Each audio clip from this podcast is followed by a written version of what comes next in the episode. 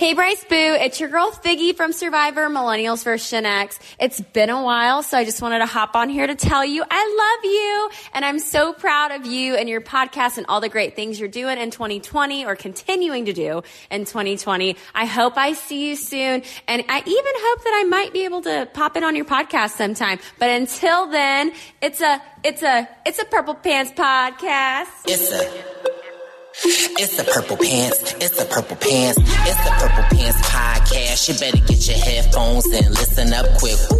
It's the purple pants podcast. You better listen in public, might make your stomach hurt. It's the purple pants podcast. You're trying to unwind. You better get that box wine.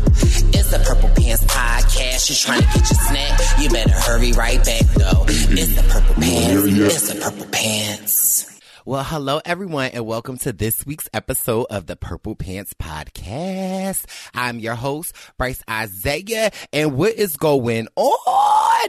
Whew, little minute. I am so excited to record this podcast for a multitude of reasons. One of them being that we are back together. Cause you know, we go together. If you are just tuning in, welcome to the Purple Pants Podcast. If you're a new listener, what's popping? And guess what? We go together now. But if you could do me a favor, if you could subscribe to this podcast on Apple Podcasts, if you could maybe give me a five star rating, if you could write a review, if you could tell a friend to tell a friend to tell a friend, cause you already know it's a, it's a, it's a, whew. So what's been going on with y'all? How is everyone doing? Mm, mm, mm, mm, mm. Let me, whew, let me just start the podcast off by saying, let me wet the whistle. Now this week I'm wetting the whistle. Whew with a little Gatorade, okay? Baby boy gotta get his electrolytes up. Is that right? Electrolyte? Is it electrolytes or electro, electric lights? Yeah, electrolytes. That sound right. Yeah. Hold on. Ooh. Mm, mm, mm, mm. Oh, busy as a bee.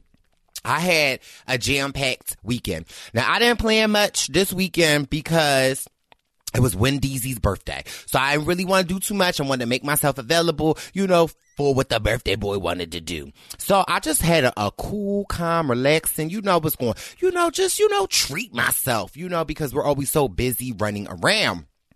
But one of my friends hit me up this weekend and was like, you want to go to the millennial tour? Now I was like, no, wait a minute. It's not a paid week. So I got, they was like, nah, I got some tickets. Come to the millennial tour. Now, if you guys don't know what the millennial tour is, um, it is, I don't know if y'all remember B2K, bump, bump, bump.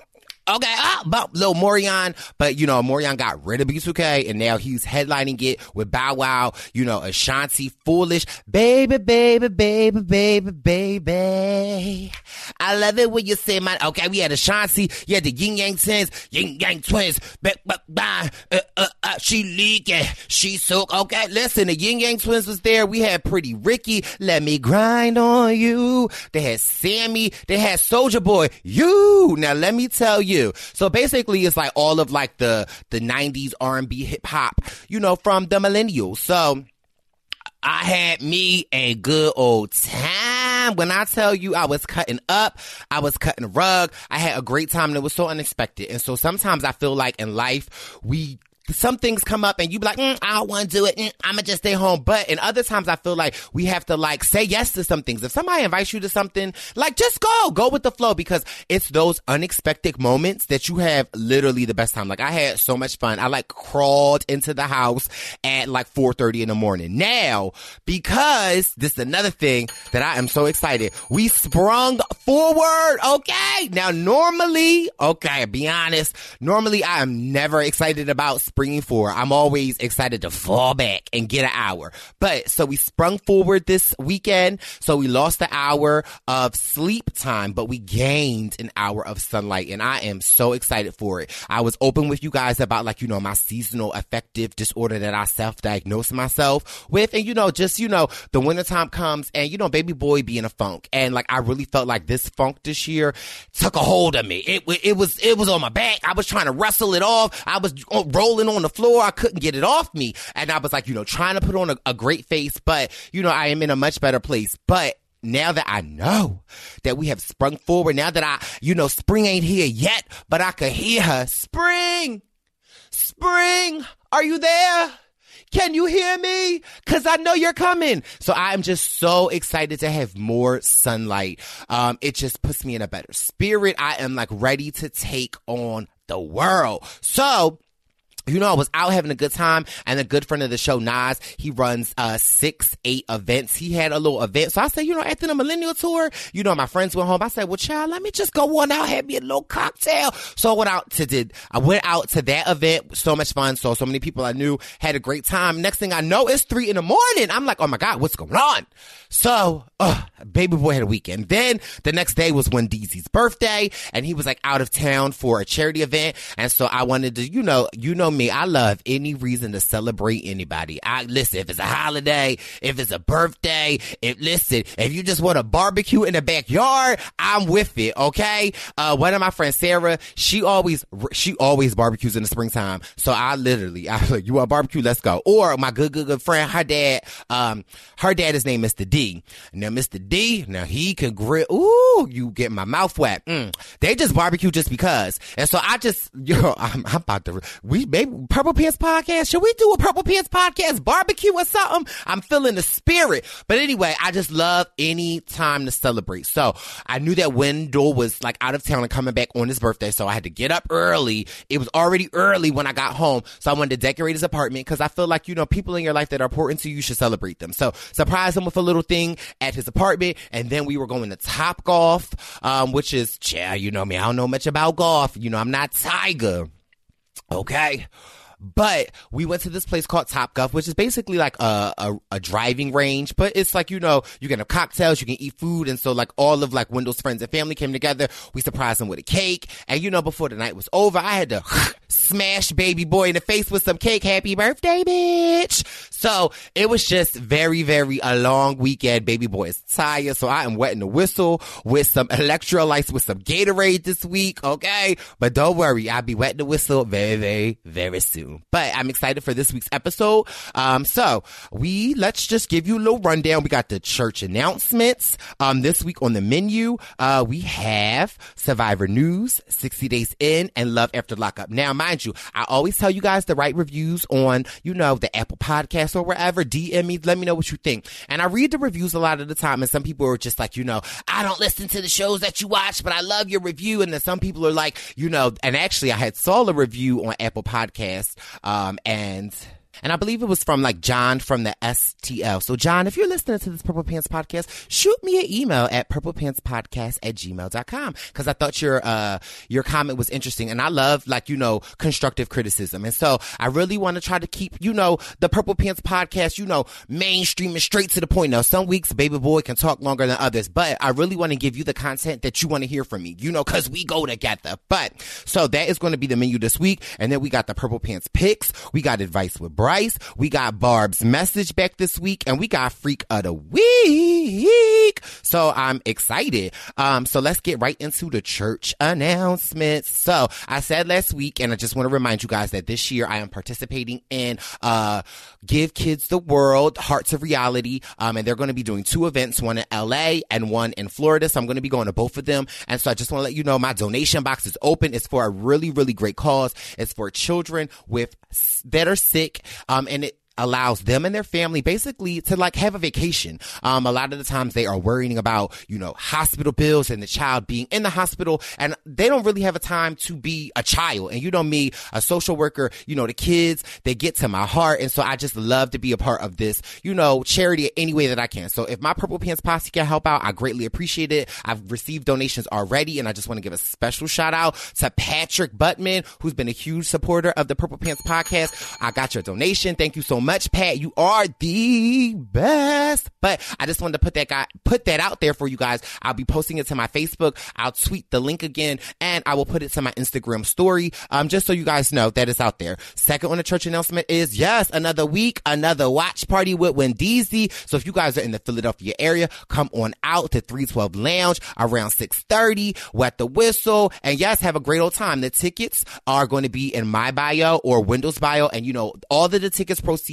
from this whole season so far is going to the charity that Wendell and I participate in in South Africa for the Our Lady Christian Academy. And we are going back this year to be another blessing. And you know, I just believe in being a blessing to someone else. And so this charity is absolutely amazing. The children touch my, touch my heart. And I actually received a letter from one of the children from when we were there in September. And it's just like, oh, it's just like the, the impact that you can have on someone is just so amazing. And I didn't feel like I did anything too special, but you know, I was my crazy self. And you know, one of this, one of the young ladies really kind of sort of latched on to me. Um, and so I'm just happy that we're able to con- continue our relationship. So it just goes to show you that you can truly be a blessing by standing in your own truth. Um, and so yes, so yes, come on out this Wednesday. If y'all not doing nothing, 312 Lounge, click the link in my bio or Wendell's bio and come on out. And then last on the church announcement is spring forward. We done sprung forward, and I told y'all already, we lost the hour of sleep, but I just want to tell anybody that's been going through it like I've been going through it, like the light is at the end of the tunnel and we can be in a better place. Like no matter where you started from, it um that does not determine your destination. Okay. You could spring forward into anything, into a new relationship, into a new friendship, into a new job, into your new happiness. So I am encouraging each and every one of my Purple Pants podcast to spring forward to something that you are working on, whether it's a goal, whether it's a relationship, whether it's a job, whether if it's starting a new, a new app, a new something, spring forward into it. Let, let losing this hour spring you forward into something that you want to do. I know I feel like I'm screaming because I'm so passionate about this because I am like, you know, I'm talking to y'all, but I'm really talking to myself because it's like, yes, though, you know, sometimes we go through ups and downs. Like, you know, you can't really truly know what greatness feels like if you haven't taken a little tumble, if you have not been down, if you haven't been down on out. So I'm telling you guys to spring it forward to whatever that you want to do. We can do it because guess what? We do it together. All right. Now let's get into this menu. Let's get into the survivor news this week. And we are back this week with our baby boy, Jack Atkins from the University of Chicago. Did I say it right? Yes, sir. What's up? What's up? Oh. How's it going? It's going pretty good. How about yourself? Oh, going good, going good. Sunday night, so you know, a little nervous for the week, but it should be a good week. So Yeah, definitely. Well, you know, you got to spring on forward. So, you know, you got to bring that into the new week, baby boy. of course, and the weather today was beautiful, so it was nice to get out, get outside, heat up a little bit. Shalag, what do you? Eh, I felt like it was summer. I was getting ready to put some Daisy Dukes on, Jack. Okay. Oof, yeah, no, I feel you. I feel you. I had my Daisy Dukes ready as well. They're actually on right now. They're on right now. Oh, I hate you. Yeah. Oh, all right. Let's get into this episode, baby boy. What you got? I mean, starting things off, man, good episode. Uh, one of my favorite of the season so far, I think. And let's just talk about that challenge where Adam, uh, you, you know what I'm talking about, right? Adam continually leaping for the key. Uh, just an insane comeback in that challenge, Brice. Definitely. I love to see those type of challenges because it, it just shows you never, never, never give up. Cause it's like just when you think that you about to give up, you could mess around and win the challenge. So it was like really good to see Adam redeem himself in the challenge, although he was not redeeming himself back at camp. No, no, he wasn't. But I mean, it's, that's that's got to be one of the biggest come- comebacks in Survivor history. Would you think? Uh, I don't know in Survivor history. I, I've seen some pretty, pretty big comebacks, but definitely it maybe will maybe, maybe, maybe make my top 10. I mean, I think your, your season also obviously had a lot of great comebacks. Actually, this same puzzle was the challenge that Cass won. At, I think it was the final four where she where she came back. That was a crazy mm, comeback, and it was the same puzzle.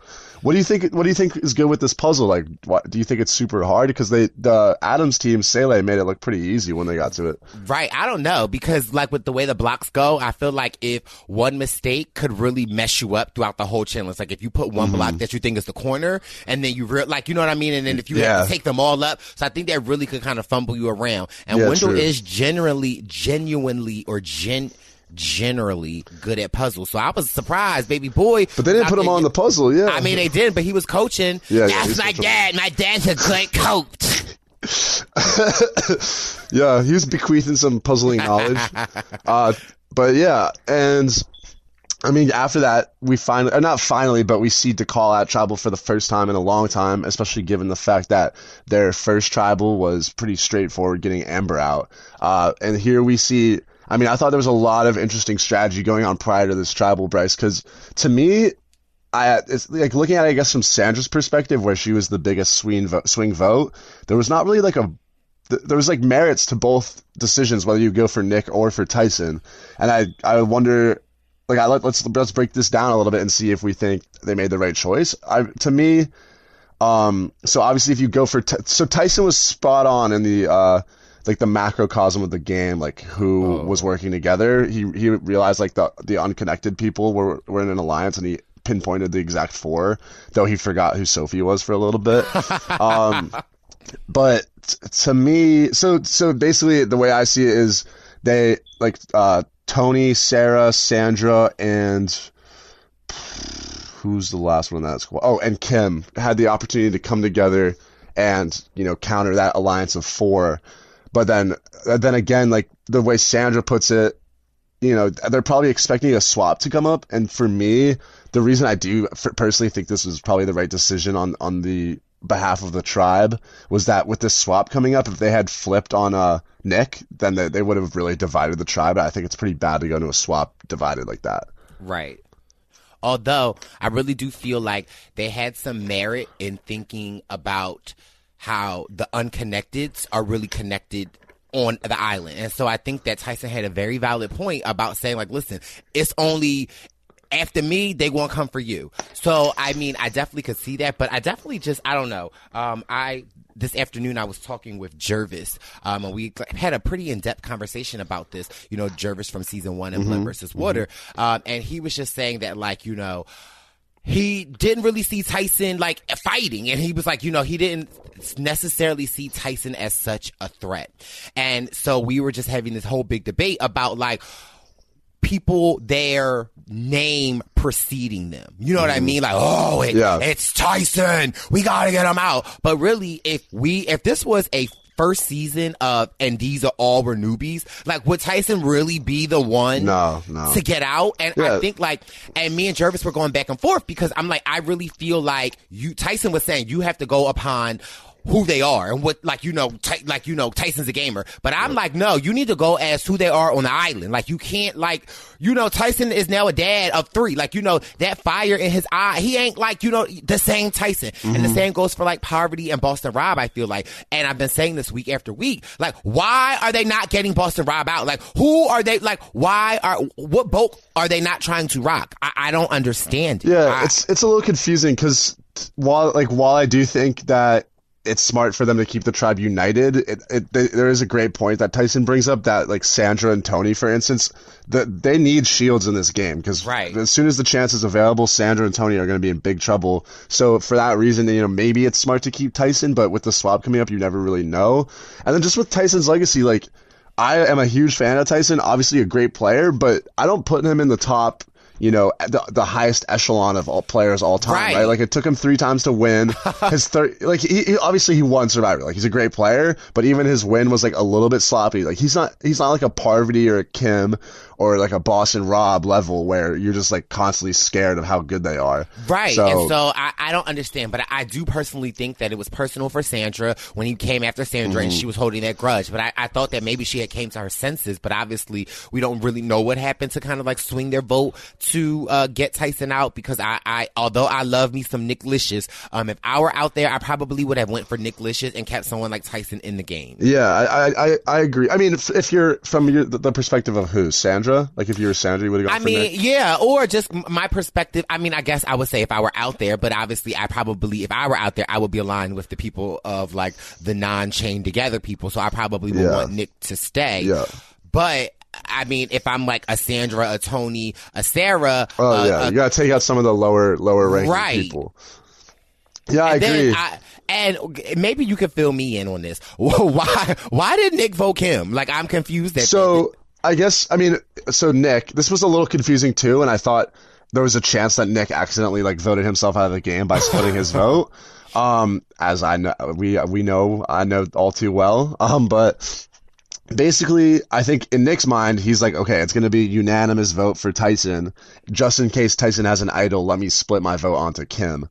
Uh, and that was a little. I mean, obviously the right thought there, but to me, if I'm Nick, I think that's a little bit sketchy because I mean, it's, it's sort of smart in case Tyson has an idol, but at the same time, like if if there is some some coup going on against the unconnected players, then that vote could be really crucial. So I don't know. Right. I just was like, Nick, what is you doing? But I'm glad Nick Licious was able to stay in because I really feel like um, Nick Licious is somebody that, like, if and if he gets far, he will be able to do well. Like I feel like mm-hmm. Nick does well under pressure. I don't feel like he does well in like this log of like where they're at now. Like I feel like like they said he's, he's yeah. a consumer. He yeah, they, that's really... exactly. And then we saw the same thing in David vs Goliath in the first episode. Had Pat not been medevaced, we it might have been Nick going home because he's just kind of like supposedly like lazy around camp and and doesn't really contribute. I don't really know if that's how much of his strategy that is, because to me, on all winners, like you might as well just go get some wood and stuff rather than, rather than just kicking it at camp. Like get your Daisy Dukes on, strap on the boots,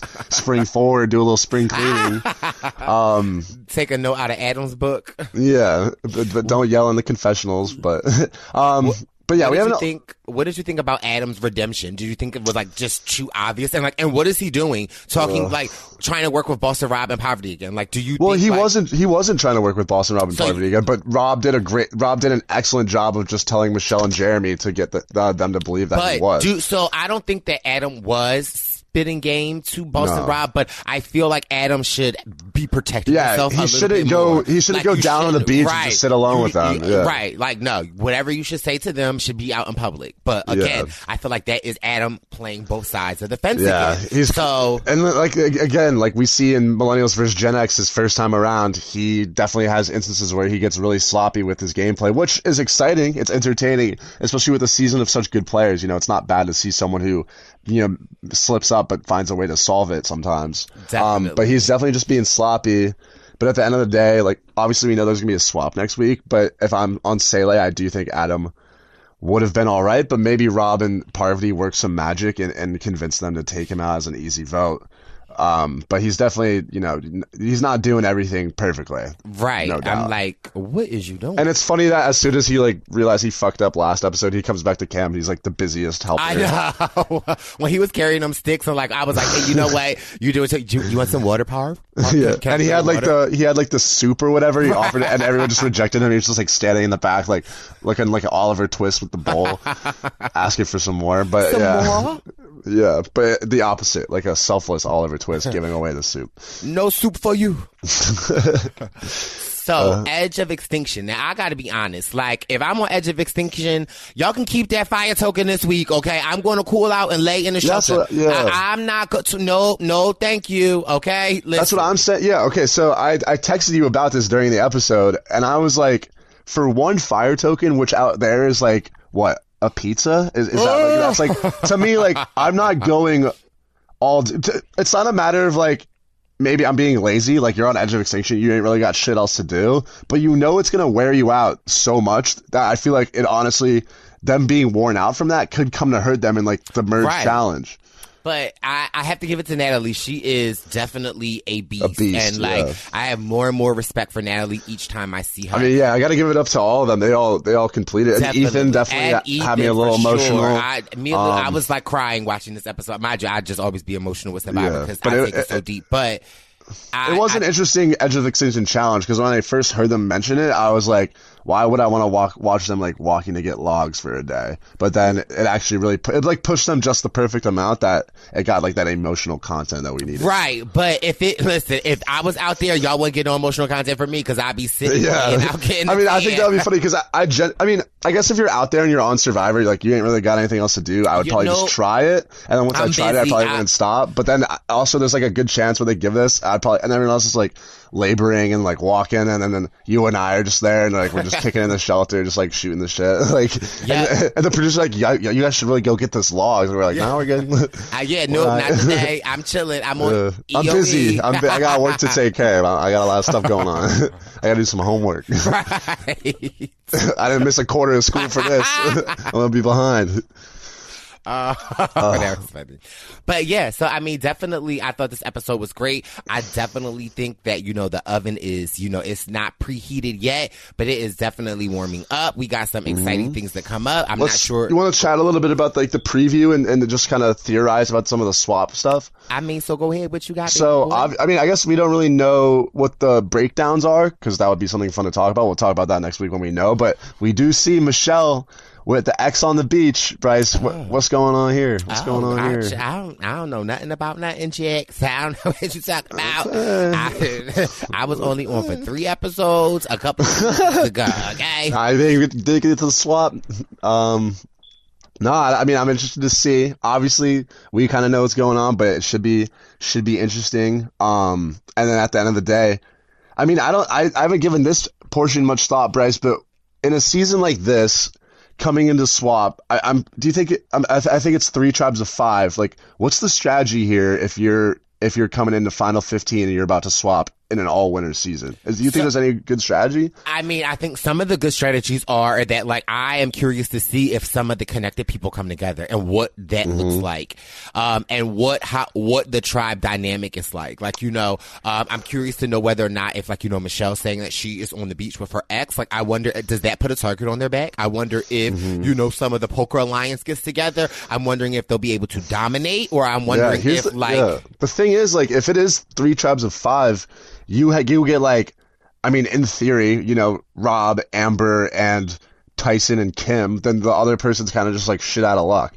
Well, You know ain't what I Amber mean? on edge of extinction? Well, I know. I was just saying, like, in, Okay, in the design of the season, like that's that's I was gonna possible. say, but well, even even if you get like Rob, Tyson, and Kim together, like they're probably gonna link up. And or I guess not Tyson. Tyson's on Edge of Extinction now too. But you know those, those poker lines people. I guess it, just in general, when there's already connections coming into the season, you're going into a swap with a tribe of five where the majority is three. There's a pretty good chance you get get screw, uh, swapped onto a tribe where you're just kind of Right, you're going to be the minority. So I, I definitely feel like the connections are going to take a hit hard. Mm-hmm, Um, and I'm uh, curious to see if now if I were out there and we got swapped and I got swapped with Boston Rob, uh, he's got to be enemy number one. Like, you know what I mean? Like at this point, like if you have the numbers or whatever that you are, he got to go. Yeah, I mean, I think the thing about Rob is just like it, it's so scary to to For what? What for what? Oh, I'm not. I'm not disagreeing with you, but I'm, but it's I'm just, just, like talking. To, I'm just talking yeah, to them. yeah. It's just like for what though? because it's like if you're the first person to throw out his name and he finds out, oh, you have like. he's one person. But it's on a tribe of five. It's. it's Oh, I don't know. No, you're right. You're right. You're right. But I'm just saying, like, if I was there, say we were together, I'd come to you, and then you know we'd figure it out. We'd be like, all right, we think I think this Rob guy needs to finally go. But you, it's you have to really trust someone to like be throwing out Rob's name because Rob, you know, earns a lot of trust himself and might hear about it. And I completely agree. Then my last thought is how. I mean, I, I I think Sophie might be able to win this season if they don't even know if they don't even know her name. Like that has to be probably one of the best positions to be in. Yeah, she's on ultimate stealth mode right now. Right, like that. I'm like, I, I listen. She did good on my It's the Look with RHAP, so I'm just trying to figure out. Like, might be dead on. I don't know. I mean, I don't know, but I definitely like. I, I also wondered like what, how Sophie felt about that when she saw that. Because if I was Sophie, I would be like, "Excuse me, Tyson." Yeah, no, she definitely did a. Well, also she, I, I think she and Tyson are on. Uh, Rob has a podcast uh, occasionally together too, so they definitely have like talked before. But I guess you know maybe Tyson was just tired, little slip of the mind. Uh, just couldn't remember Sophie, but yeah, I mean Tyson's confessional is always funny. But I, I agree. I think Sophie, I think Yul, I think, and I think Wendell too. I don't. I think Nick is in a little bit tougher of a position, but I think you know that that group has a really good chance to go deep in this game, especially I- if they come to the merge and it's kind of the same strategy where they can divide connected groups and then like, conquer down the middle. But Definitely. And seeing like Yul at Tribal, I love Yul so much, but I just feel like Yul being Yul puts such a target on his back. And Yeah. just because it's like this season that it is already heightened, like him just breaking things down like that and kind of a yeah, th- like, I, I forget exactly what the word what he said, but I remember there was one sentence out tribal where he just like broke it all down. I was just like, Right. oh. But like alluding to the fact that they're like, I mean, obviously we know there are like sub, like, you know, sub alliances Mm-hmm. within sub alliances, but basically like kind of like alluding to the fact that he's in an alliance. Like, Yeah. I don't know. It just made me a little nervous for you because I'm like, I want, I, I need you to Mm-hmm. go far. and he and he was uh yeah no exactly that's what the conversation was about and he was dead on like I don't think anyone disagreed No, for but I sure. thought he did a great job I like and that's like pretty like basic strategy, like sensible strategy, especially on a winter season. But he kind of did epitomize like what a lot of people were thinking in a way that I had I hadn't really thought about before. Where that you just need to keep the facade of like unity going on while everyone knows that there's sub alliances going on. You just don't want them to be able to pinpoint what those sub alliances are. True. So I mean, Yul certainly impressive. I would love to, you know, chat with him about all his strategy because he's, you know, he's got so many layers of strategy going on. Um, and I'm excited to see like where it takes him going forward, especially with a swap. You know, we'll see what his analysis of the swap right. is. So I'm excited. And so, I mean, obviously, like, I just can't wait. So, I guess you will have to wait until next week to finish this chat to see what happens oh, when yeah. they mix it all up. And, you know, so I'm, I'm excited. excited. I'm excited. We're going to get some fresh dynamics. I'm, I'm glad they actually let the uh, original tribes go for five rounds. I thought it was a good amount of time because I was worried they were going to do like a switch, two, like switch, a, yeah, switch. immediate yeah. switch. So am I. Well, thank you again, Jack, for this week's Survivor News with Baby Boy. And we will see you next week. See you next week, Brice. Enjoy the next episode and enjoy the rest of the podcast. Okay. Keeping the menu rolling. We is moving right into 60 days in. Now I have to be um honest, I was a little nervous watching this episode because um basically this is uh oh uh oh basically all right i'm mindful going to try not to say it as much but you know basically baby boy likes to say basically but i was nervous for this episode of 60 days in because i know i've been counting the days and we are at the 60 days for a lot of the people we know our friend of the show ashley she got pulled from the show because they had discovered that she was a police officer and they pretty much suspected that she was filming for 60 days in. She only had four days left um, in her time. But we're right into the women's pod with Jennifer. So Jennifer, you know the born again Christian, you know that girl, you know who was going at it with Shanice. Now, I had a lot of reservations for Jennifer because I'm just like, well, girl, what you been doing in here the whole time? The drama been with Shanice, the drama been with Ashley. Um, but Jennifer really kind of gave it a more spiritual approach to her days at 60 days in. And she really has been trying to be a positive influence on people. And, you know, not, maybe not so much getting into like the drug gang and like, you know, in the fights and getting it into like the officers like Ashley, but she's been taking more of an approach of like, I want to be a positive influence. I want to be able to like, you know, basically pray for a lot of these people. Now, I don't know if you guys remember, maybe like two episodes ago, uh, there was this young lady named Sierra who, you know, basically has some mental health challenges and, you know, had some drug and alcohol alcohol challenges. And basically they were locking her into her cell and a lot of the inmates were giving Sierra drugs in order for her to act out so they would have some type of entertainment. So Ashley and Jennifer really made a positive impact on Sierra, but it was short lived because she just was acting out again and again and again. Now I've explained to you guys before that I used to work part time at a psychiatric hospital. Um, I worked in like the admissions department. So, but that was, I, I did a lot. I, I did social work, but I also did uh, admissions. So I would, any, as soon as the people would like step foot on our door, like I would have to do an assessment. I would have to get them ready for the doctor, all the insurance piece. And then while they were essentially in our crisis center, I, they were my clients. So I had to like you, if they taking their clothes off and getting aggressive and trying to fight, I had to deal with it alongside with working the suicide prevention line alongside just a, a numerous uh, amount of things. And so I, I always kind of relate to this aspect of 60 Days In uh, when I see like the mental health aspect of it. So Jennifer is, you know, going to church, um, and Sierra was having an outburst this episode while Jen was at church and Jen was able to make eye contact with her. And Jen was like, you know, I really want to pray the demons out of her. Now, mind you, I'm a spiritual person, but sometimes I believe like, okay, prayer is great, but sometimes prayer is not enough. So I'm like, girl, Jen, you just can't pray for this girl and think that that's going to be enough. And Jen's like, I really want to deliver her from these demons. I want to spiritually set her free. Now, in my mind, I'm hating a little bit because I'm like, well, girl, to spiritually set somebody free, they're going to have to want it. So I'm like, okay, Jennifer might be a little delusional herself. Jennifer might have some mental health concerns, but they were able to make eye contact. And, you know, after they made eye contact, Sierra was like no longer kind of acting out. Later in the episode, we learn that Sierra floods her room again and Jennifer is nervous because like her, her, her days in jail are numbered. And so she's like, I really want to get some alone time to pray with Sierra. Uh, but Jens was like, I don't want to make a spectacle of it. I don't want to like, you know, be out in the common room and and people think this is a joke and kind of egg her on. But luck have it for Jen that when Sierra flooded her room this week, uh, one of the guards, and she was acting amuck, uh, standing on the rails, just, you know, being a very behavioral issue. Um, Jen was able to go upstairs and like talk her down a little bit. And so one of the COs saw that. And since Sierra's room was flooded, the guard was like, would you mind if Sierra spent the night in your room? Now, mind you, if it was me, I'd be like, oh, hell to the no, she ain't stay. Uh-uh, not the girl that been throwing feces on the wall. Not the girl that's been pissing. Uh-uh, nope, sorry. She ain't coming in my room. But it's not me, it's Jennifer. So Jennifer was like, oh my God, what a great opportunity. So the one thing that I can say, um, that I thought was so interesting was that when they had their alone time, Sierra basically was explaining to Jen that, you know, she is, you know, been diagnosed with bipolar, schizophrenia, and that she doesn't receive any of her medication in jail. And so she says that while she's in jail, sometimes she will self-medicate with meth. She said, and meth calms her down for a little bit, but the side effects are that she tweaks out. And so she's, and my, I think she was like, she was like on Klonopin and Xanax is what she's prescribed normally. Uh, but in the jail system, they don't give them any of that.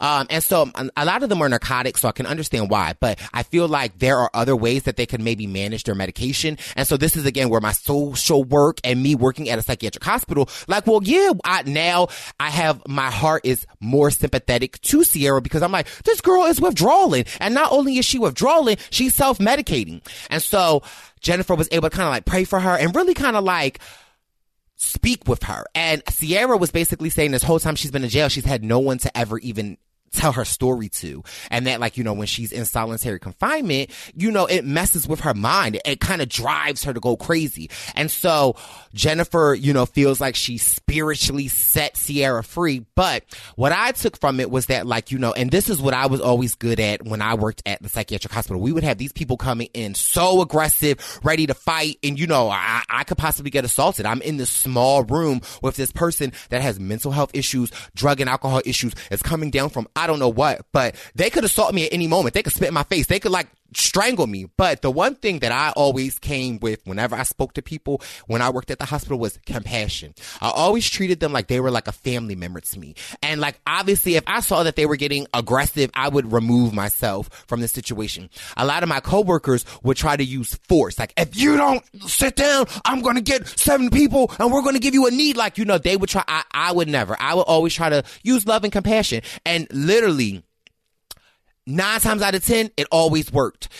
I, I always feel that people just want to be heard. And so I was really good to see because you know I was skeptical about Jen and her prayer methods. Not that I don't believe in prayer, but I don't believe that alone.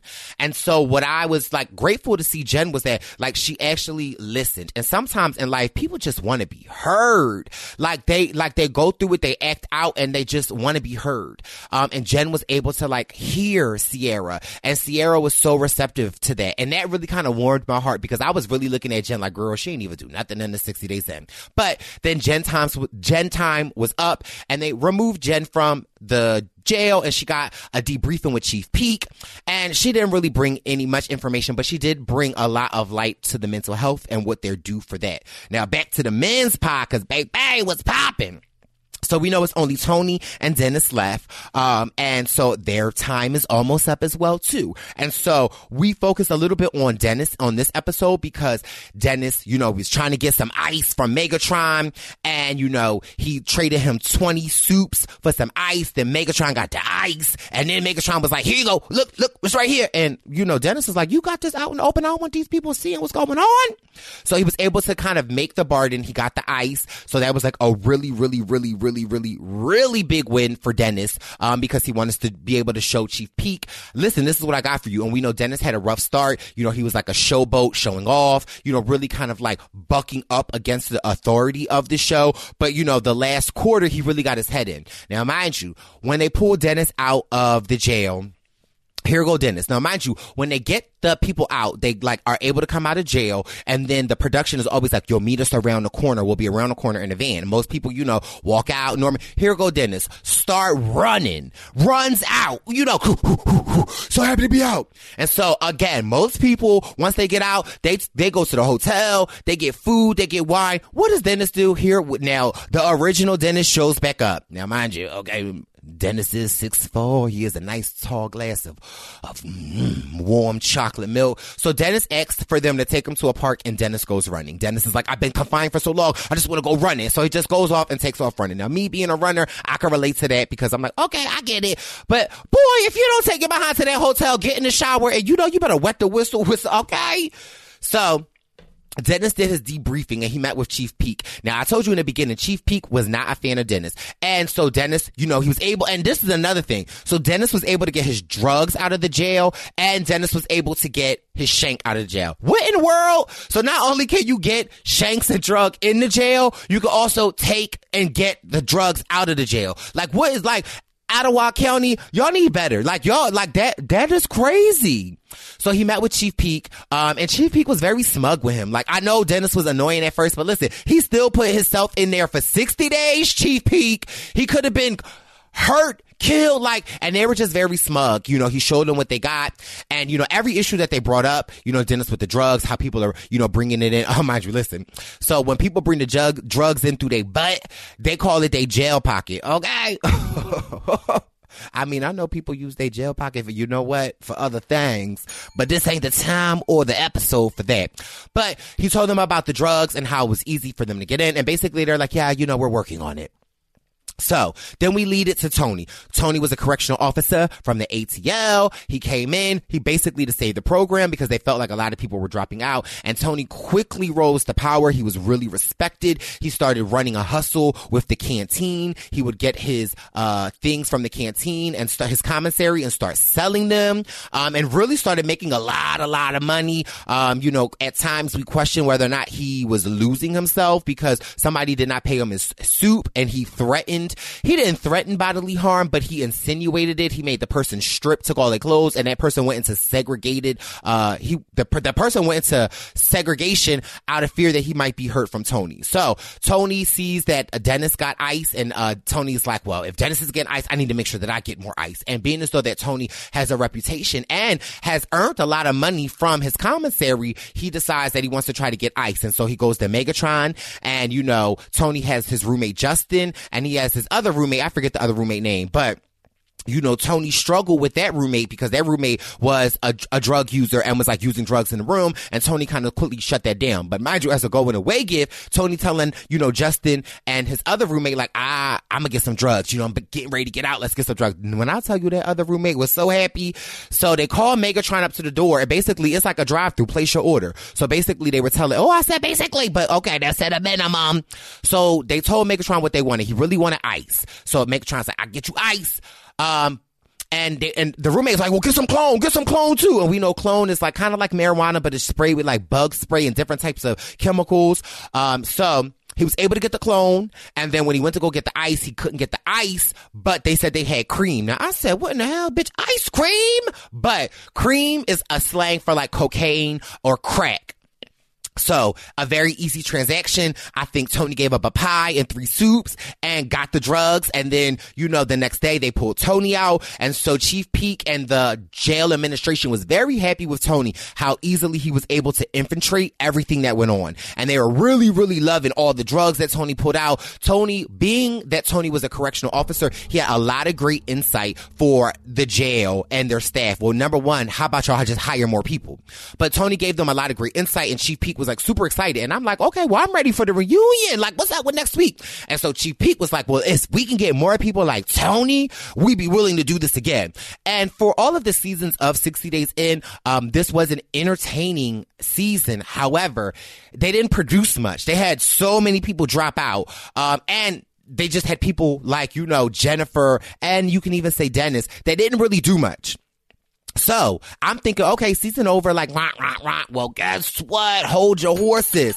They were so impressed with Tony because he somewhat had like, you know, a correctional officer background that they are doing it again. And we don't have to wait till next season. It's going to start next week. So they are going to bring in, I think, seven or five new people, not for 60 days, but for 30 days. But the people that they are bringing in are going to be like former police officers, former correctional officers, former firefighters, people that have that, that have work in the field and not just regular civilians. So that's going to be next week. So I'm excited. Like, yeah, 60 days in is not over. So if you have not caught up, you got plenty of time. A and E Thursday nights. Get into it. Now let's keep this menu moving. We're on to Life After Lockup on WeTV. Now, oop, it back. It's, oh, I mean, so I'm going to go through them all. But really, who's still in the show is I thought, you know, my girl Lacey and Shane would be still in it, but they kind of been a little bit on hiatus, but it's really Michael, Sarah, and Megan. But speaking of Lacey and Shane, so we all know that Lacey uh, is really upset with Shane because he admitted to her before their wedding he cheated on her. So, and she was upset about that. And we know that her ex fiance, John, is out. She went to go see John. and started kissing. Shane's been in the doghouse. Shane's really trying to like make up for it. So Shane is out building a trampoline with Lacey's dad. And Lacey is on FaceTime with John. Basically, I mean, they're not even on FaceTime. They're basically like just sexting. Okay. Lacey's like, take your shirt off. And John's like, you want me to take my shirt off? And Lacey's like, yeah. And he's like, yeah, you're looking good over there. You're looking sexy as a beep. I'm like, well, wait a minute. I, I don't know if that would turn me on. So Lacey's just still in her feelings and Shane really wants, I mean, John really wants Shane out the house. And he's like, while they're sexting, he's like, so it, it's about time to get that boy out the house. And Lacey's like, John, even though Shane doesn't have anywhere else to go, like, I just really feel so comfortable with Shane. And like, we just trust each other. Girl, child, last season on Love After Lockup, girl, you hated his guts. So Lacey, get it together. So that's really all that we see of Lacey. We just still see her in communication with John and we see Shane really trying to work on her relationship, work on his relationship with Lacey's dad, really to get back good in her. But I do know from the previews that I seen that Shane and John have a confrontation and baby, it looks good. Now we are on to, uh, Tony and Angela. So, child, so, listen you know, Tony then been with the prostitutes. She found out about it. She put all these rules in. Angela became the warden of the jail. Um, oh, not the jail of her trailer park. Excuse me. Um, and really put a lot of rules on Tony. Um, Tony was working on himself. He created a backyard picnic in their swampland and really wooed Angela off her feet. Um, and so Angela is fully committed with Tony again. And now they want to start planning a wedding. Now, if y'all remember from previous episodes, Angela has a friend named Tommy. In my opinion, Tommy really is who Angela should be with. He got a job and he has a car. Okay. All the things that Tony does not have. Uh, he's in love with Angela. He proposed to Angela on Love After Lockup. Um, but now in life after lockup, we haven't really seen him. And so now that Angie and Tony are full fledged getting this wedding together, she enlists the help of Tommy to take Tony to go, uh, suit shopping. Now, Angie drops Tony off with Tommy, and it looks like what they go to a thrift store, okay? Because that's what it looked like. I ever been to a thrift store, like how the hangers be like? That's what it looked like where they're going to go shoot, suit shopping. So Tony tries on suits, then he finds this white suit, and he's like, "Oh my god, this looks so good!" And Tommy's like, "Yeah, that's you." Now Tony go put the suit on, and baby, it is too big for him. He got on sneakers, it needs to be hemmed, and Tony's like, "I, I look great." And so in the midst of all of that, Tommy reveals to Tony that he had at one point in time, uh, proposed to Angie. And Tony gets so upset. He's like, but you know, I'm engaged to her. And Tommy's like, yeah, I didn't know that at the time. So when Tommy drops Tony off to Angie's house, you know, guess what Angie's doing? She at the trailer doing what? Ah, sitting at the coffee table smoking a cigarette. Tony comes in and he's all mad and Angie's like, what's wrong? And Tony's like, you didn't think to tell me that Tommy proposed to you? Like, you know, you, you were mad at me for, you know, sleeping with prostitutes and you're being, you're being deceiving. Now, wait a minute. Purple Pants Posse. Let's break this down real quick. So, Angela's friend proposed to her. She declined it because she's in love with Tony.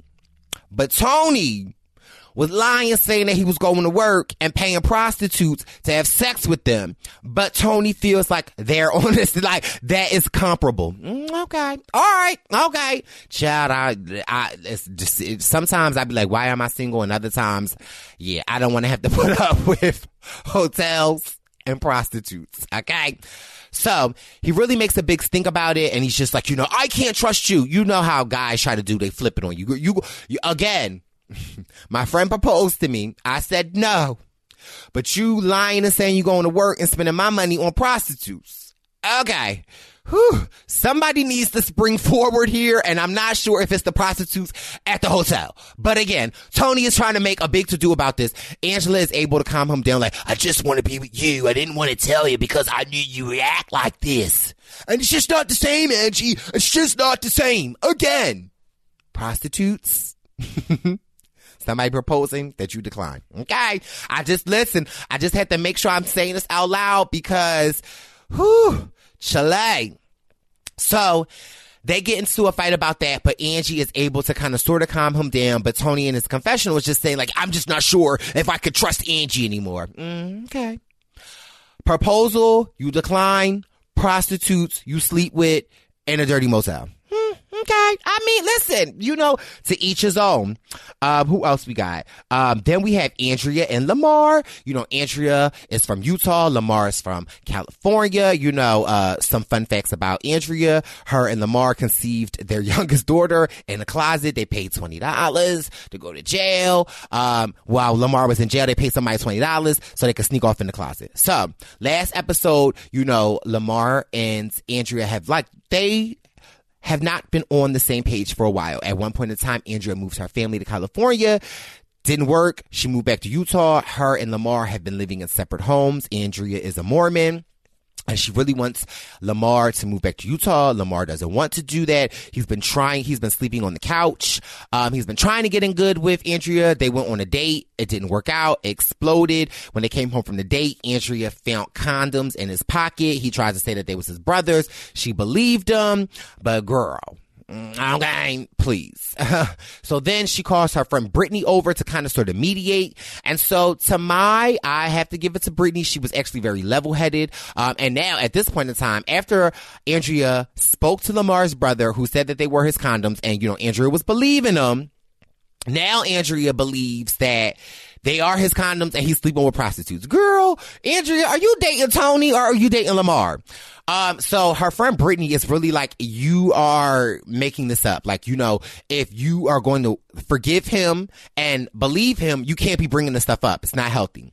So Andrea decides to go on another date with Lamar and they go to this mountain where Andrea likes to go in Utah, kind of help her clear her mind. And they basically talk about like how they've not been able to communicate and Lamar continues to say the same thing that like, you know, I feel like you are still used to me being in jail and not having a mind of my own. And now that I have my freedom, you don't like the fact that you can't control. And Andrea still says the same thing that she's been saying is that like, I want to work on trust and I want to be there with you, but we cannot operate from two households. So they come up with an agreement that they will make a family decision, the kids included. I also feel like Andrea parentifies her children way too much. Her children are way too involved in her personal life. Okay. And she's three children. The youngest is Lamar's. The older two aren't Lamar's, but Lamar treats them all like their family. I just think the relationship is weird, but everyone's going to have a vote on whether or not uh, Lamar should move to Utah or if the family will up and move to LA. Now, mind you, I feel like the family is just going to go with Lamar moving to Utah because they already moved to LA and the family did not like it. So I'll keep you posted on that. Um, and then we got Tracy and Clint. Okay. So we know Clint $5,000 bailed Tracy out. Tracy said she was going to go to rehab. Clint woke up. She took the car and was gone for three days. She called Clint back and said that I'm willing to come home, but you got to give me the drugs and my, uh, on my nightstand. Clint didn't want to do that. So he felt some type of way. So he went to his mom's house. His mom is really over Clint and Tracy. She never liked Tracy. She doesn't want Clint with Tracy. She feels like Tracy has a drug problem. Well, Clint has some type of problem. If you watch the show, you know what I mean. And you know how sometimes you could just look at people and not judging people, but like, whoo, child, you got to pass or you going through something. That's what Clint looks like. Um, and so Clint asks to stay the night at his mom's house because he doesn't want to go home, doesn't want to be alone. And his mom is saying like, of course you can stay here. I want to support you. I love you. But listen, this is the one thing that I'm saying. If you go back to Tracy, I am cutting you off. I'm no longer enabling you. Finally. Come on, mom. She says, I'm no longer enabling this relationship. If you want to be with Tracy, you're going to have to forego our relationship with me and your dad. So, and basically, he, uh, basically, uh, Clint is saying that I'm done with Tracy. If she does not want to go to rehab, I'm done with her. So later in the episode, Tracy calls Clint and says that she's home. So Tracy is home now. She done been on the drug bitch for two days. Clint goes to his mom and says, can you take me home? I want to go home just to make sure my house is okay. And kudos to his mom because she says, I'm not enabling you. If you want to go home, you'll find a way. And he's like, I'm just really concerned about my dog. Boy, you was not concerned about that dog four minutes ago when you was just sitting there looking dirty watching TV. Don't say you worried about them dogs when you really just want to go home to Tracy. Four, three, two, one. Sorry. Cause see, that's what people do. Like, you really just gonna switch it to your mom to say now that you're concerned with your dogs. If you were so concerned with your dogs, you would have brought the dogs there. So kudos to his mom. She still, I really got mad. Hold on. Wait, let me wet my whistle. Cause I'm like, is he really lying to his mom? Like she gonna be that stupid? Oh. Mm. Sorry.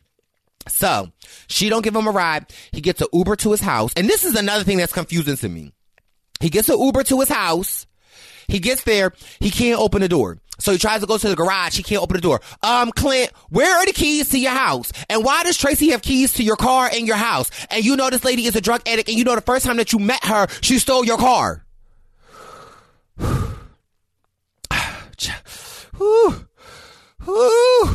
Somebody needs to spring forward and it needs to be the door to his house. Clint, what are you doing, baby boy? So ooh, we got to keep you posted. Now let's get into the juicy, juicy Megan. Michael and Sarah. So we know Michael and Sarah, they had this big old fight. You know, I put my social worker hat on for them. So Michael and Sarah had this big old fight. You know, Michael came down to Rochester, New York. He brought his new little girlfriend, Maria, which I'm still confused as to why she's here. Michael went to see the kids one time. They got into a big fight. Then went to therapy. It didn't really help, but they were able to get some resolution after Megan had revealed to Michael that she went and got emergency full custody of the children. So, after that point, Mike said, I'm willing to work on your terms. So he said, Can I come to the house tonight to see the girls? So Sarah's like, As long as you don't bring your girlfriend, you can come. So he comes. He's having a great time with the girlfriends. His daughter, Aviana, is like, Daddy, can you spend the night? And so, mind you, like, I don't think Mike is cute, but. I mean, he not that ugly either. Um, and I mean, I don't know if Mike would be, I mean, maybe I would write Mike. I don't know. Um, but yeah, just a little fun fact, cause when he was over there playing with Aviana, I was kind of, I was wetting the whistle a little bit. I said, well, maybe Mike look all right. But had, like, all of these women, I, you wouldn't find me in Rochester, New York anyway. He's playing with Aviana. Aviana's like, Daddy, can you spend the night? And so he's like, sure. He asks Megan if it's okay, and that's fine. So he then goes outside and calls his girlfriend Maria and says that, hey, Megan is going out and asks if I could watch the kids. I'm going to be here for a couple of hours, then I'll come back. And Maria's like, okay, that's fine, Poppy. So the next morning, new episode, we just see Mike on the way back to the hotel. And you know, travel on this show, everybody gets a confessional. So Maria is sitting on the couch and she's like, Mike didn't come home last night. I called him. He did not pick up the phone. And I don't know what's going on with him. I trust him. Uh, I don't like Sarah, but I trust him. And I know that he won't do anything to me. Okay. You know, he won't do anything to you, but he's married to Sarah. He got a whole nother girlfriend named Megan. And girl, here you are, Maria. Maria, Maria. You remind me of a dumb, dumb dummy. So, Mike is in his confessional on a ride home, and they're like, "So did Sarah?" Now, mind you, this is another thing that pisses me off about Mike. Like, do you not know that like there are cameras in your face and that re- they record everything that you do and say? Okay, so Mike is in the car. Listen, y'all, and they're like, "So did you? Did Sarah stay there last night? Did Sarah?" Basically, they're asking her, "Did Sarah stay at her own house?" And Mike's like, "No, she did not. Sarah went out, and I watched the girls, and she came back this morning." Bitch, where? Last ep- last week's episode, it left off with Sarah saying, "You want a drink?" and you was wetting the whistle. So he get back to the hotel. Maria is like, "Where were you at?"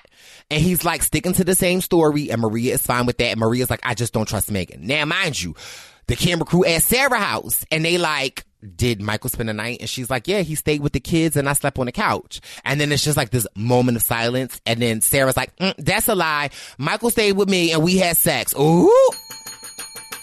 Okay. So now we know Michael's a liar and he lies even when he's on camera. Okay. Um, so Michael is chilling with Maria. His phone starts ringing and it is Megan. You know, Megan has been blowing him up, blowing him up, blowing him up. He hasn't been picking up. Um, and here's another thing. So she calls multiple times and Maria's like, who is that? Who is that? Who, who, who was, who was that on your phone? And he's like, nobody. And so Megan calls about four times. Uh, hey Mike. Hi, this is Brice from the Purple Pants podcast. Maybe a little help. How about you put your ringer on silent? Oh, okay. So that like if it rings and you're with another woman, they don't need to know about it. So back to Sarah house. Sarah is at home drinking her coffee with a, child look like she got a morning glow. Baby, baby three might be on the way. Um, and Sarah says that Michael promised Aviana he would take her out ice cream. And she's like, I really hope he doesn't stand Aviana up because we gonna have problems. So fast forward later in the night, Mike does not come to, well, I think Michael came last night, but Michael did not come to pick up his daughter, uh, this week. And so Sarah is like, you know what? Well, listen, he didn't come to be with his daughter. I know he's in town I'ma just pop up. So Sarah drives to the hotel. Whoo, leg. When I tell y'all I am wetting my whistle, I'm like, wait a minute. Hold on, wait. Let me get some electrolytes in me. Mm. So, mm-mm-mm. she pulls up to the hotel.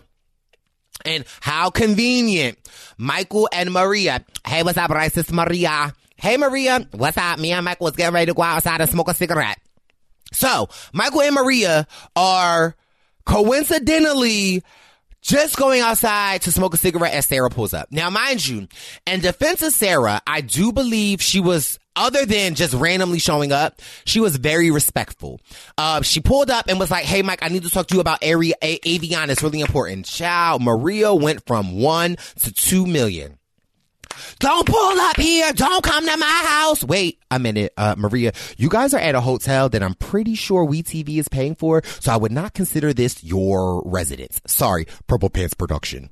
Uh, don't pull up to my house. You text him. Text him and call him like you been doing. Text him and call him like you been doing. Um, so what I love about all of this is that Megan reminds her, like, I'm his wife. And she's like, Michael, you gonna let her talk to your wife like that? You gonna let her talk to your wife like that? And so he's trying to like keep the two separated. You know, he's like, keep them separated, like, back up, back up, back up. And Maria is really going off. And mind you, it really just goes to show you Maria's insecurity. Although the whole time in her confessional, she's like, I'm Sarah, I don't have no problem with Sarah. Sarah is like, you know, she needs to let it go. She needs to realize that Michael does not want her and that she needs to let it go. Well, girl, the way that you're going off, Maria, it seems like you're really bothered. And so Megan's like, you won't let her talk to the mother of your children like that? So they're going back and forth. And, uh, Sarah, uh, Megan is like, well, come here, do something about it. And Sarah looks like, it looks like Sarah is like walking away. She don't want no smoke. She don't want no beef. And then she finally is like, well, what's up? And then basically that's it. But baby, the previews that we see for next week's episode, ooh, chale. Make sure you guys tune in life after lockup, we TV, 9 p.m. on Fridays. You can get it on DVR. Okay. Figure it out.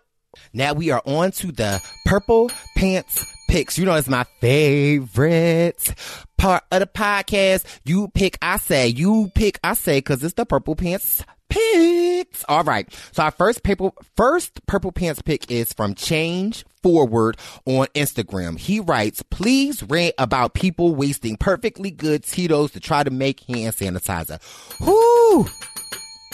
Now we all know the coronavirus is something serious out here. Um, and it is, you know, something that we need to be concerned about. I don't know if it is the big deal that the media is making it out to be. I definitely think that it's something that we should be concerned about and keep our eyes out. But I mean, child, the media is making it seem like we need to go to the, to the store and buy all the bread and water. Okay. But you know, one of my favorite alcohol brands, Tito's. You know, baby boy be wetting the whistle to it, but not today. Got my electrolytes. Electrolytes. They issued a statement because I guess somewhere online, I don't even know how this came about. But basically, people were so worried about coronavirus and, you know, basically keeping their hands clean and they were making hand sanitizer out of Tito's. Okay. Now, why would you do that? Who is doing that?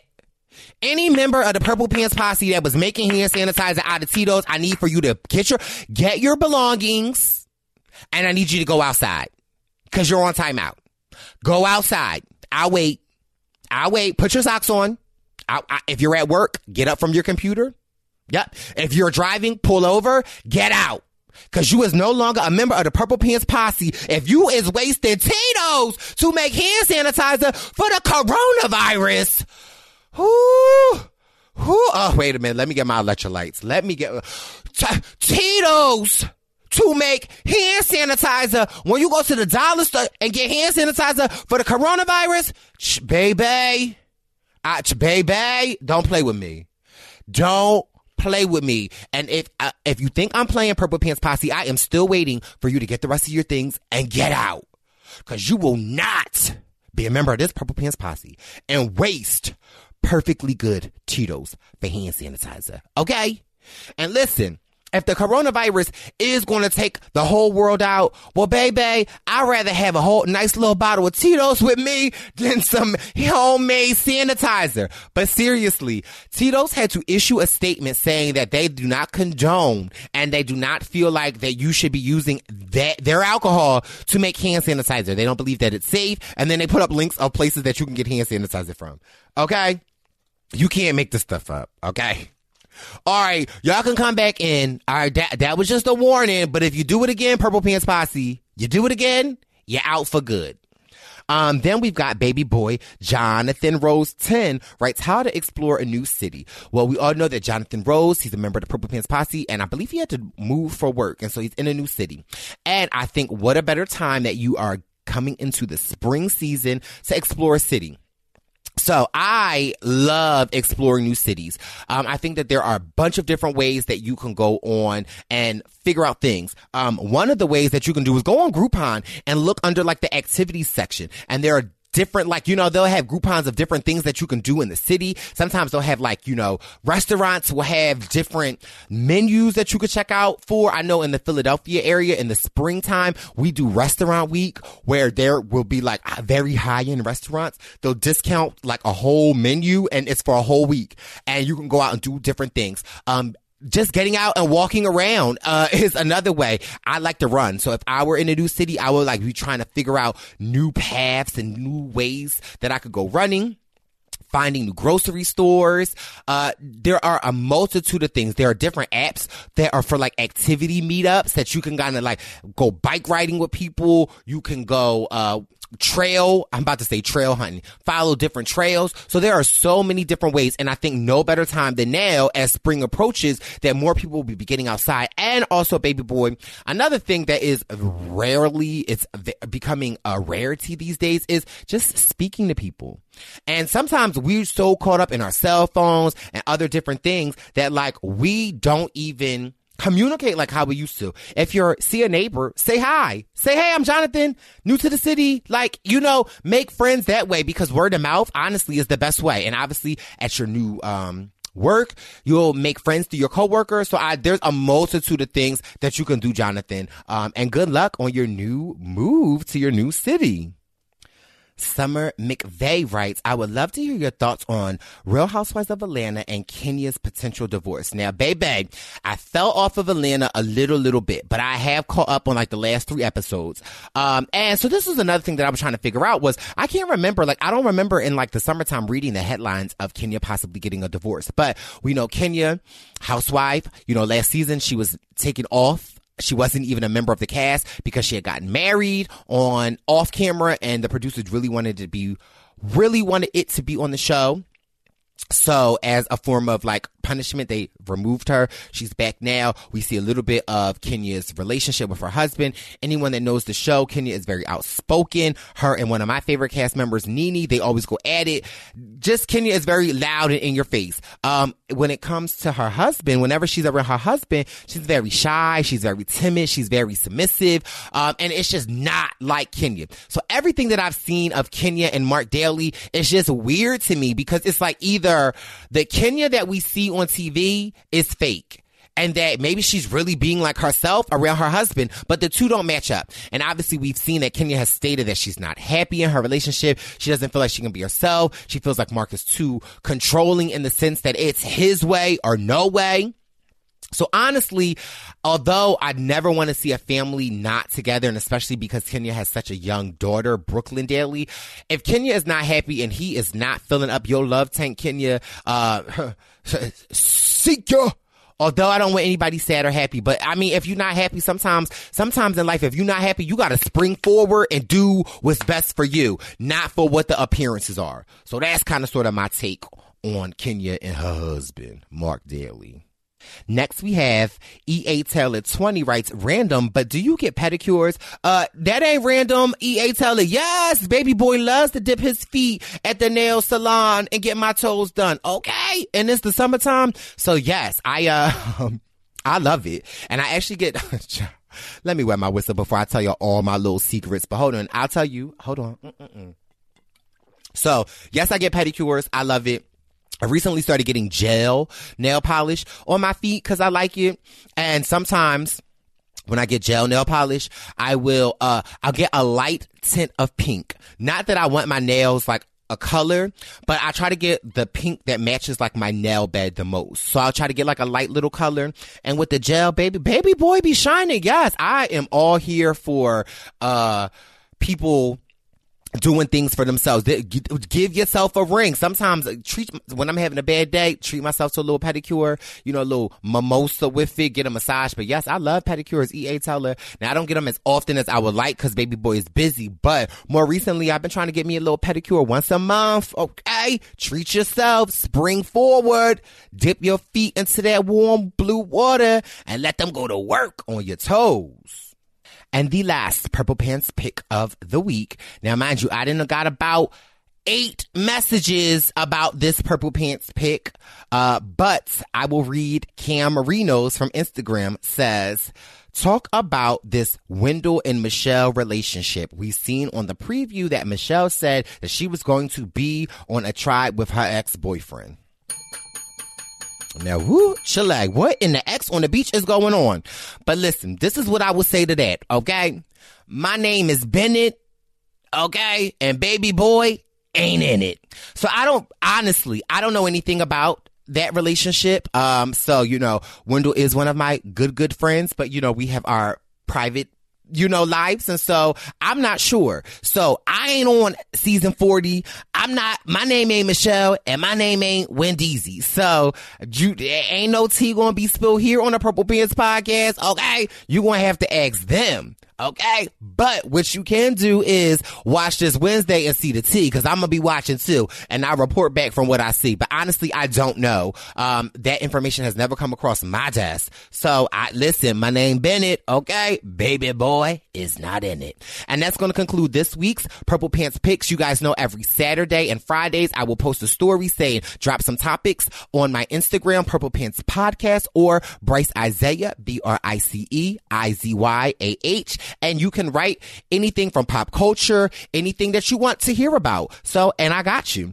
Now we are going to move it right along to advice with Brice. Hello, Brice. So I have an issue. I'm a 20 year old gay male in South Carolina, and I feel like I have lost hope at a serious relationship.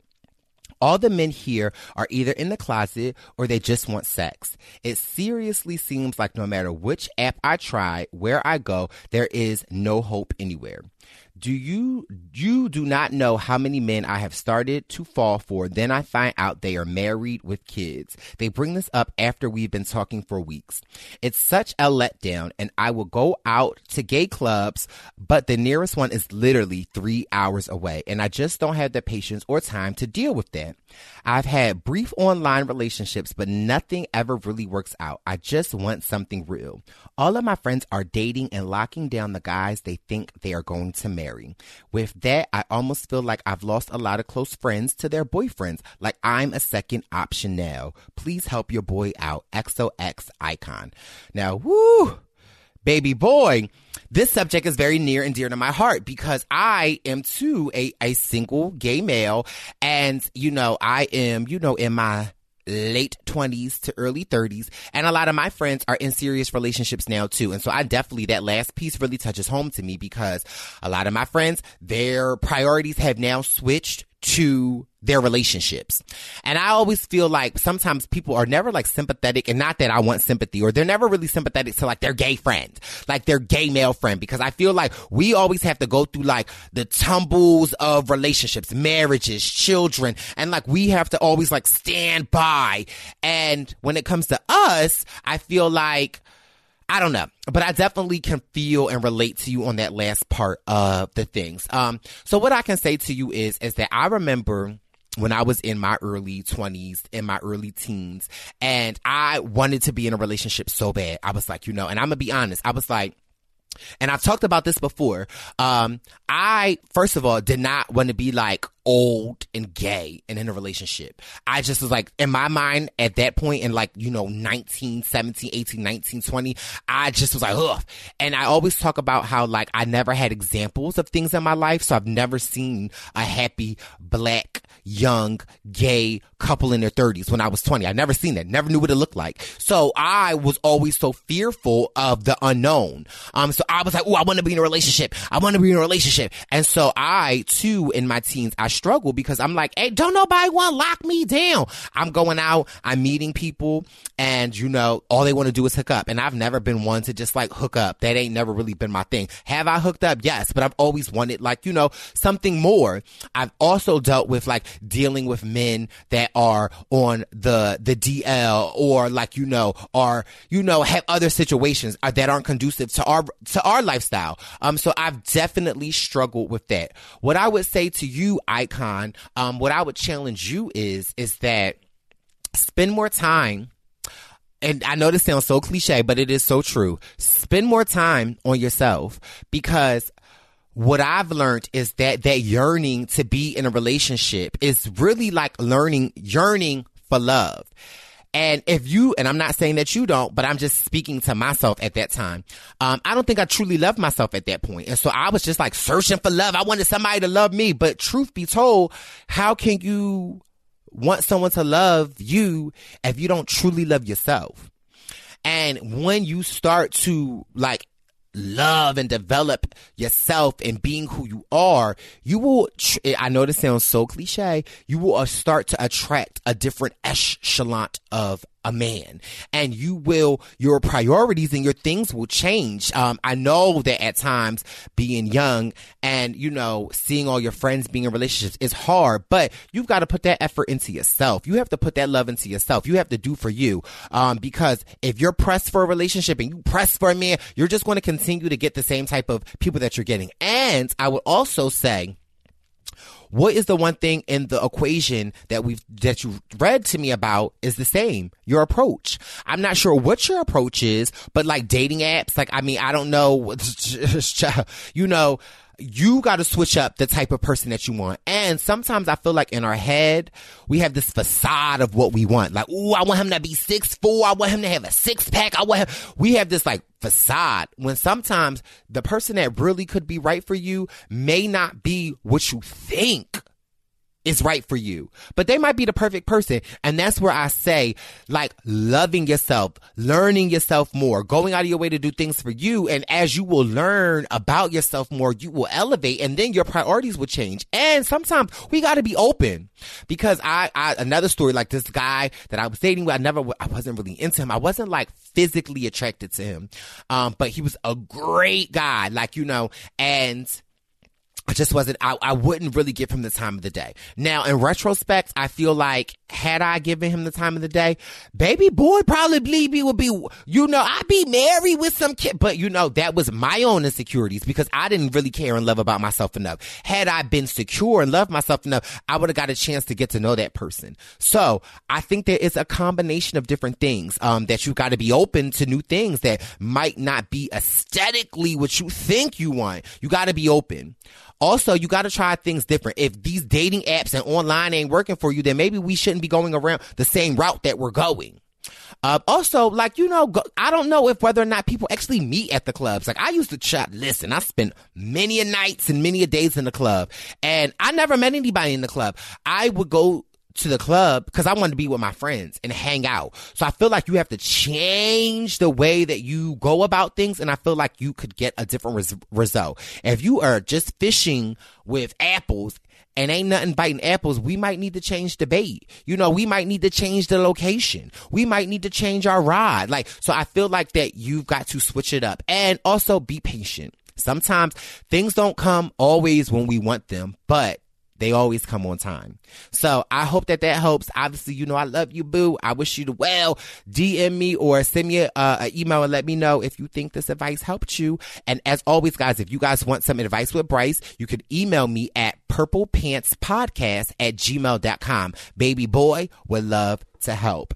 Now we're going to move right along to this week's, which has become popular by demand. I can't tell you how many messages I get about Barb's message. And every, I'll tell y'all every comment that I see, I screenshot it and send it to her and she loves it. But without further ado, here is this week's Barb's message. Hi there, it's Miss Barb again, and I have been blessed with this opportunity to once again share.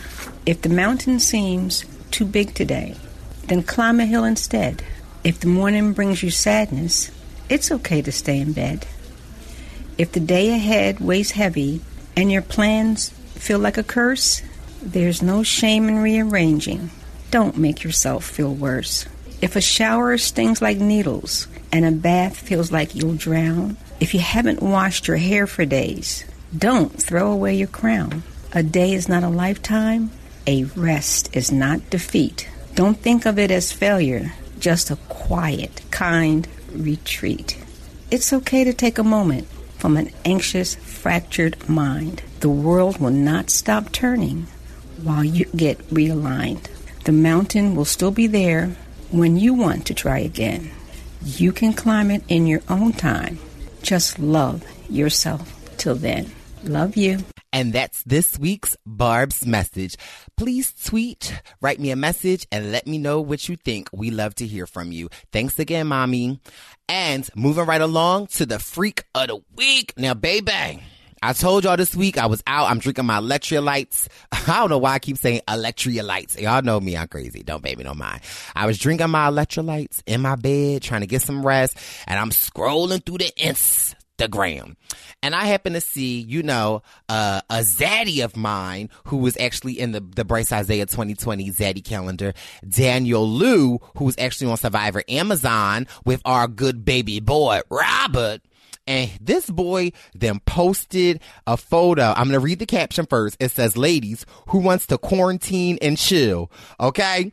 Daniel then posted up with one of like the, and he posted up with, you know, the coronavirus is real. You see people with these masks on. But first of all, I want y'all to know that about 80% of the masks that y'all see are just like the painter's mask that you get. They don't really help. Okay. You need the actual real mask. And mind you, Danny has on the real mask. He's got about four masks. He's got some Clorox. He's got some baby wipes. It looks like he's got some, I don't even know what this thing is. He got some paper towels. He got some hand sanitizer not made by Tito's. Okay. And he is saying, ladies who wants to quarantine and chill. You know what? I fell all the way out. No, y'all not trying to quarantine to chill.